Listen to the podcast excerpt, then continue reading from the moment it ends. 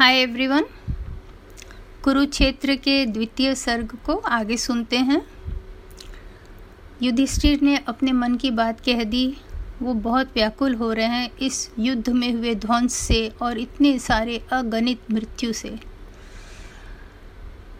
जब उनकी बात खत्म होती है, उसके बाद पितामह युद्ध का विश्लेषण करते हैं। वो कहते हैं कि जैसे तूफ़ान आता है और प्रकृति में सब कुछ विनष्ट हो जाता है और प्रकृति में हर चीज़ यही सोचता है कि तूफ़ान आना क्यों अनिवार्य है? उसी तरह युद्ध भी हमारे साथ जुड़ा हुआ है। चलिए सुनते हैं। यूँ ही नरों में भी विकारों की सिखाए आग सी। एक से मिल एक जलती हैं प्रचंडा वेग से।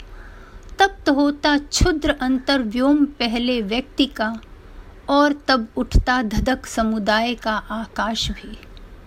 क्षोभ से, दाहक घृणा से, गरल, ईर्ष्या, द्वेष से। भट्टियाँ इस भांति जब तैयार होती हैं, तभी युद्ध का ज्वालामुखी है फूटता। राजनैतिक उलझनों के व्याज से, या कि देश प्रेम का अवलंब ले। किंतु सबके मूल में रहता हलाहल है वही, फैलता है जो घृणा से, स्वार्थमय विद्वेष से। युद्ध को पहचानते सब लोग हैं, जानते हैं युद्ध का परिणाम अंतिम ध्वंस है। सत्य ही तो कोटि का वध पाँच के सुख के लिए। किंतु मत समझो कि इस चुरुक्षेत्र में पाँच के सुख ही सदैव प्रधान थे। युद्ध में मारे हुओं के सामने पाँच के सुख दुख नहीं उद्देश्य केवल मात्र थे, और भी थे भाव उनके हृदय में। स्वार्थ के, नरता की जलते शौर्य के खींच कर जिसने उन्हें आगे किया हेतु उस आवेश का था और भी। युद्ध का उन्माद संक्रमशील है एक चिनगारी कहीं जागी अगर, तुरंत वह उठते पवन उनचास हैं, दौड़ती, हंसती, उबलती आग चारों ओर से। और तब रहता कहाँ अवकाश है? तत्व चिंतन का, गंभीर विचार का। युद्ध की लपटे चुनौती भेजती, प्राण में नरमे छिपे शार्दुल को। युद्ध की ललकार सुन प्रतिशोध से दीप्त हो अभिमान उठता बोल है, चाहता नस तोड़ कर बहना लहू, आ स्वयं तलवार जाती हाथ में।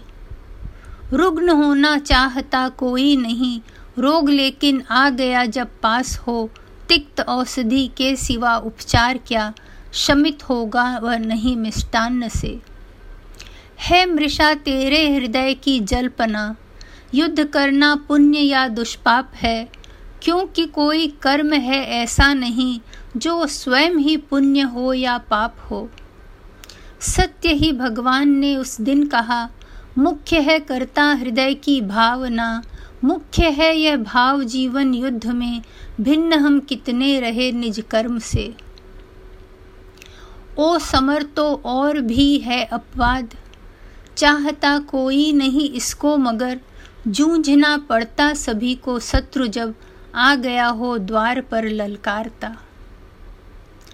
है बहुत देखा सुना मैंने मगर भेद खुल पाया न धर्मा धर्म का। आज तक ऐसा की रेखा खींच कर बांट दूँ मैं पुण्य ओ पाप को। जानता हूँ किंतु जीने के लिए चाहिए अंगार जैसी वीरता। पाप हो सकता नहीं, वह युद्ध है जो खड़ा होता ज्वलित प्रतिशोध पर। छीनता हो सत्व कोई और तू, त्याग तप के से काम ले यह पाप है। पुण्य है विच्छिन्न कर देना उसे, बढ़ रहा तेरी तरफ़ जो हाथ हो। बद्ध विदलित और साधनहीन को, है उचित अवलंब अपनी आह का। गिड़गिड़ाकर किंतु मांगे भीख क्यों वह पुरुष जिसकी भूजा में शक्ति हो। युद्ध को तुम निंद कहते हो मगर जब ललक है उठ रही चंगारियाँ, भिन्न स्वार्थों के कुलिस संघर्ष की, युद्ध तब तक विश्व में अनिवार्य है। और जो अनिवार्य है उसके लिए खिन्न या परितप्त होना व्यर्थ है। तू नहीं लड़ता न लड़ता आग यह फूटती निश्चय किसी भी व्याज से। पांडवों के भिक्षु होने से कभी रुक न सकता था सहज विस्फोट यह। ध्वंस से सिर मारने को थे तुले ग्रह उपग्रह क्रुद्ध चारों ओर के। धर्म का है एक और रहस्य भी। अब छिपाऊं क्यों भविष्यत से उसे? दो दिनों तक मैं मरण के भाल पर हूँ खड़ा पर जा रहा हूँ विश्व से। व्यक्ति का है धर्म तप, करुणा, क्षमा। व्यक्ति की शोभा, विनय भी, त्याग भी।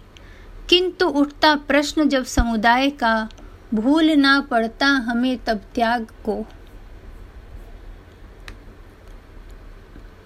जो अखिल कल्याणमय है व्यक्ति तेरे प्राण में, कौरवों के नाश पर है रो रहा केवल वही। किंतु उसके पास ही समुदाय पात जो भाव है, पूछ उनसे क्या महाभारत नहीं अनिवार्य था? हार कर धनधाम पांडव भिक्षु बन जब चल दिए, पूछ तब कैसा लगा यह कृत्य उस समुदाय को, जो अनय का था विरोधी पांडवों का मित्र था? और जब तूने उलझकर व्यक्ति के संदर्भ में क्लीव सा देखा किया लज्जा हरण निज नारी का। द्रौपदी के साथ ही लज्जा हरी थी जा रही, उस बड़े समुदाय की जो पांडवों के साथ था। और तूने कुछ नहीं उपचार था उस दिन किया, सो बता क्या पुण्य था? ये पुण्यमय था क्रोध वह, जल उठा था आग सा जो लोचनों में भीम के। कायरों सी बात कर मुझको जलामत आज तक है रहा आदर्श मेरा वीरता बलिदान ही। जाति मंदिर में जलाकर शूरता की आरती। जा रहा हूँ विश्व से चढ़ युद्ध के ही यान पर। त्याग तप भिक्षा, बहुत हूँ जानता मैं भी मगर। त्याग तप भिक्षा विरागी योगियों के धर्म है। या कि उसकी नीति जिसके हाथ में शायक नहीं।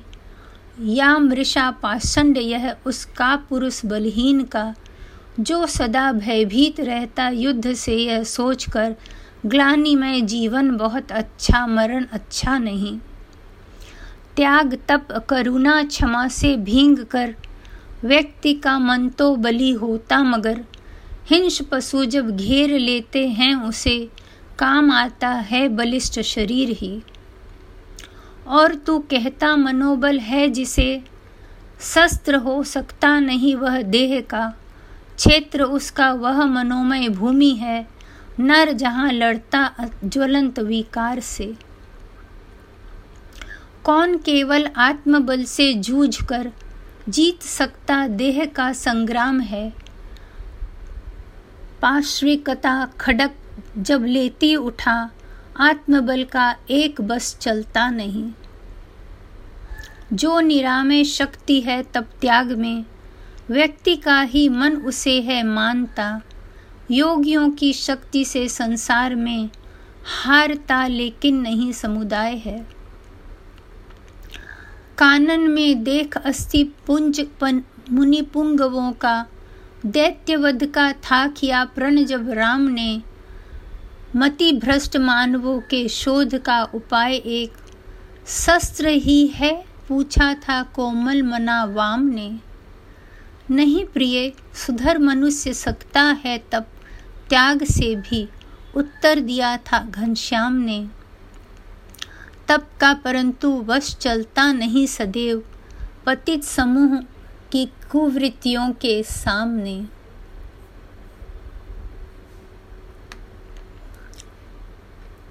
समर निंद्य है धर्मराज पर। कहो शांति वह क्या है, जो अनिति पर स्थिर होकर भी बनी हुई सरला है। सुख समृद्धि के विपुल कोष संचित कर कल बल छल से किसी क्षुदित के ग्रास छीन, धन लूट किसी निर्बल से।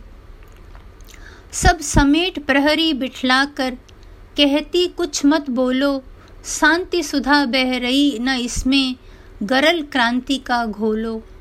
हिलो डिलो मत, रक्त हृदय अपना मुझको पीने दो। अचल रहे साम्राज्य शांति का, जियो और जीने दो। सच है सत्ता सिमट सिमट, जिनके हाथों में आई शांति भक्त के वे साधु पुरुष, क्यों चाहे कभी लड़ाई? सुख का सम्यक रूप विभाजन जहाँ नीति से नए से संभव नहीं अशांति दबी हो जहाँ खडक के भय से। जहाँ पालते हो अनीति पद्धति को सत्ताधारी जहाँ सूत्रधर हो समाज के अन्यायी अविचारी। नीति युक्त प्रस्ताव संधि के जहाँ न आदर पाए जहाँ सत्य कहने वालों के शीस उतारे जाएँ, जहाँ खडक बल एकमात्र आधार बने शासन का दबे क्रोध से भबक रहा हो हृदय जहाँ जन जन का। सहते सहते अनय जहाँ मर रहा मनुज का मन हो।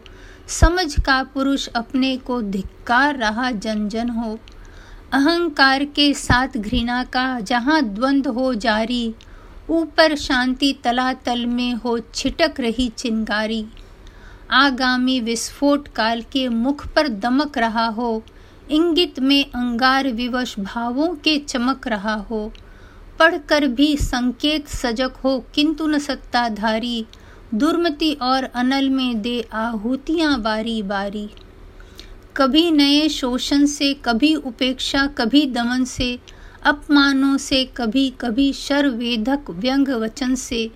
दबे हुए आवेग वहाँ यदि उबल किसी दिन फूटे संयम छोड़ काल बन मानव अन्यायी पर टूटे। कहो, कौन दाई होगा उस दारुण जग दहन का? अहंकार व घृणा, कौन दोषी होगा उस रण का? आज यहीं समाप्त करते हैं। आशा है आपको भी सोचने पर मजबूर करेगी। ये बहुत मुश्किल सवाल है कि युद्ध अन्याय है या न्यायपूर्ण है, पर आप उनकी लेखनी को एंजॉय करें। धन्यवाद।